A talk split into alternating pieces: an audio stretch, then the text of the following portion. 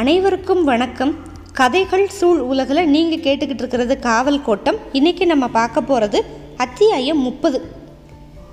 நம்ம விஜயரங்க சொக்கநாதன் மீனாட்சி இவங்களை பற்றியெல்லாம் நம்ம ரொம்ப விவரமாக பார்த்தோம்ல. இப்போ இந்த அத்தியாயம் வந்து ஒரு சகாப்தத்தோட முடிவு அப்படின்னு நம்ம எடுத்துக்கலாம்.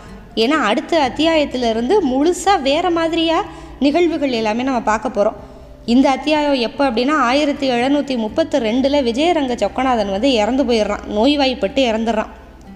மனைவி ராணி தான் வந்து இப்போ மீனாட்சி அரசி.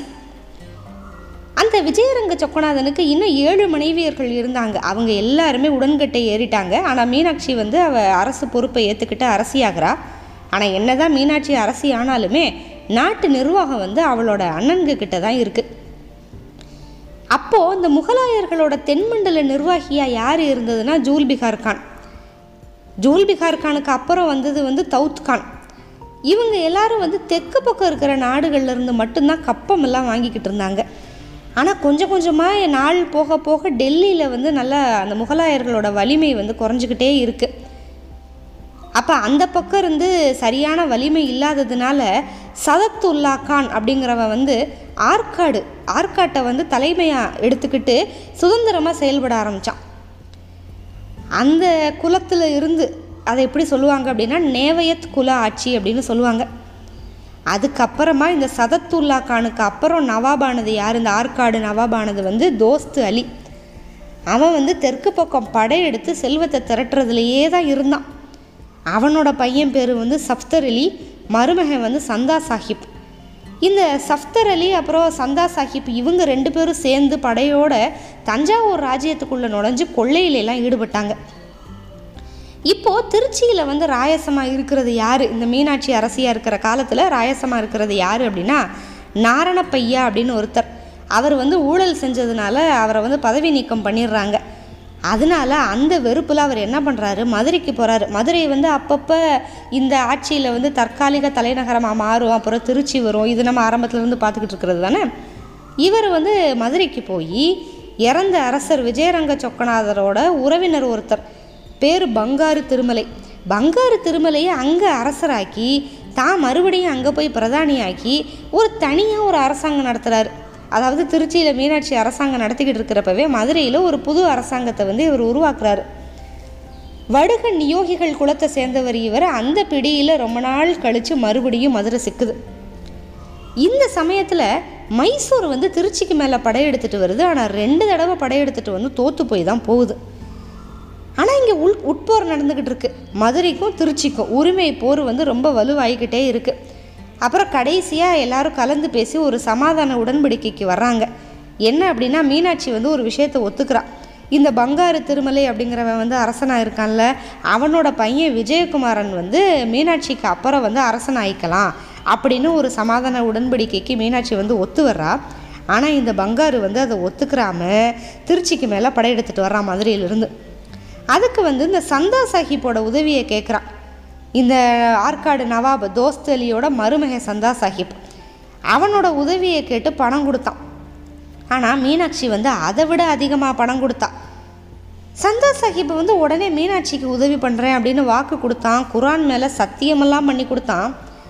ஆனால் பட்டு துணிக்கு கீழே குரான் வைக்கல. செங்கல் தான் இருந்துச்சு. குரான் மேலே சத்தியம் சொல்கிறதா நடித்து மீனாட்சியை வந்து ஏமாத்துறான். ஆரம்ப காலத்தில் மீனாட்சியோட சேர்ந்தே சண்டை போட்டு அந்த பங்காரு திருமலையை தோக்கடிக்கிறதுக்கான எல்லா உதவியும் செய்கிறா சந்தா சாஹிப். அந்த சமயத்தில் மறவர்களோட போர் செஞ்சுக்கிட்டு இருந்த தஞ்சாவூர் தஞ்சாவூர் நாட்டுக்குள்ளே சந்தா சாஹிப் வந்து உள்ளே வந்து அந்த சமயத்தில் வந்து தஞ்சாவூர் ஆட்சி பண்ணிக்கிட்டு இருந்ததெல்லாம் மராத்தியர்கள். மராத்தியர்கள் எல்லாத்தையும் தோற்கடித்து வரியாக வந்து திரை அப்படின்னு சொல்லுவாங்க. பெரிய செல்வத்தை வாங்கிக்கிட்டு இந்த ஆற்காடு நவாபு வந்து ஊருக்கு போகிறாரு சந்தா சாஹிப். ராணி மீனாட்சிக்கு உதவி பண்ணியிருக்காரு. இவ்வளவும் பண்ணி ஆனால் சத்தியம் பண்ணது குரான் மேலே இல்லைல்ல. ஆயிரத்தி எழுநூற்றி முப்பத்தி ஆறில் இந்த சந்தா சாஹிப் மறுபடியும் அவனோட படையை வலிமைப்படுத்திக்கிட்டு திருச்சிக்கு வந்தார். நேச சக்தி நட்பு ஒரு காலத்தில் வந்து மீனாட்சிக்கு உதவி பண்ணியிருக்கிறதுனால மதுரை வந்து அவருக்கு வழிவிடுது. அதாவது மதுரை படை திருச்சியில் இருக்கிற மதுரை படை வந்து வழிவிடுது. ஆனால் உள்ளே வந்ததும் அரசி மீனாட்சியை வந்து சிறைப்படுத்திட்டு நிர்வாகத்தை வந்து அவர் ஏற்றுக்கிறாரு சந்தா சாஹிப்.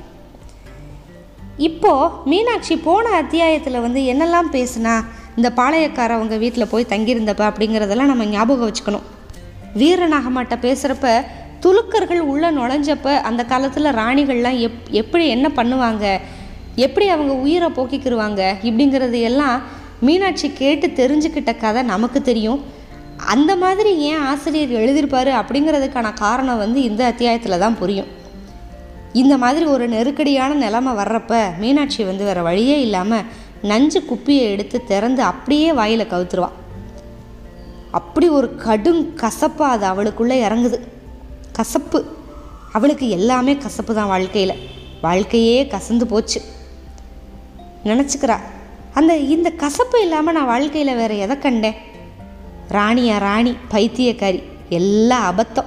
அவன் செத்த அன்னைக்கே போய் தொலைஞ்சிருக்கலாம். இல்லை இல்லை. அவனை கட்டி என்னைக்கு ராணி ஆனனோ அன்னைக்கே செத்து ஒளிஞ்சிருக்கணும். ஒன்றுமே தெரியாத சிறுமியை கொண்டு வந்து இதில் சிக்க வச்சுட்டாங்க. அவன் செத்து போகிறதுக்கு முன்னால் பட்டத்தரசியாக எனக்கு முடிசூட்டினாங்களே அப்போ ஏன் நான் மறுக்கலை? ராணியாகி நாடாளுற ஆசையா எனக்கு? நான் ஒன்றும் நாடு ஆளலையே என்னோடய அண்ணன்கள் தானே ஆளுறதுக்கு ஆசைப்பட்டாங்க. உண்மையில் நான் அன்னைக்கு என்ன நினச்சேன் ஏன் ஒத்துக்கிட்டேன்? அப்படின்னு யோசிச்சு பார்க்குறா என்ன புரிதல் அவளுக்கு வருதுன்னா அவளுக்கு உண்மையில் அந்த ஈம தீயை பார்த்து ஒரு பயம். ராணியாகாமல் இருந்திருந்தா எனக்கு பின்னால் மனைவிகளான ஏழு பேரோட தீயில எரிஞ்சு அன்னைக்கே கருகி செத்துருக்கலாம். புலவன் மேலே ஆசைப்பட்டவளும் அவன் சிதையேறி செத்தா. ஏன்னா விஜயரங்க சொக்கநாதன் வந்து புலவன் ஒரு கவிதையெல்லாம் எழுதுவான் அப்படின்லாம் நம்ம பார்த்துருக்கோம். அந்த புலவனாக இருக்கிறதுக்கு ஆசைப்பட்டு ஒருத்தி கல்யாணம் பண்ணியிருக்கா. அவ கூட வந்து சிதையேறி செத்து போயிட்டான் தப்பிச்சு உயிர் வாழ்ந்தனா இந்த நாலு வருஷத்தில் என்னத்தை பார்த்தேன்? வஞ்சகம் அவமானம் துரோகம் கசப்பு. உயிர் வரைக்கும் படிஞ்சு விட்ட கசப்பு தான் பார்த்துருக்கேன். கடைசியாக அந்த துலுக்கன் எல்லாத்தையும் பிடுங்கிக்கிட்டு இதோ இந்த அரண்மனை சிறையில் என்னைய வச்சிட்டான்.